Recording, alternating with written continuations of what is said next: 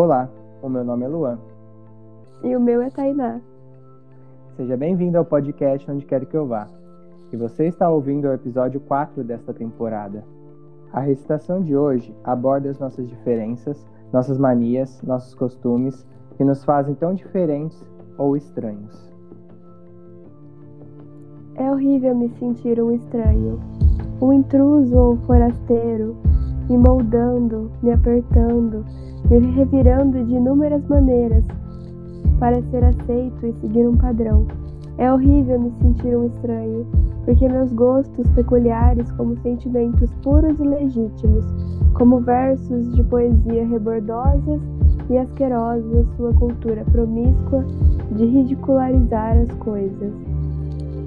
Eu odeio que me olhem com desprezo, me sentenciem ao anormal e me rotulem ao fraco quando só imito poesia e apenas poesia.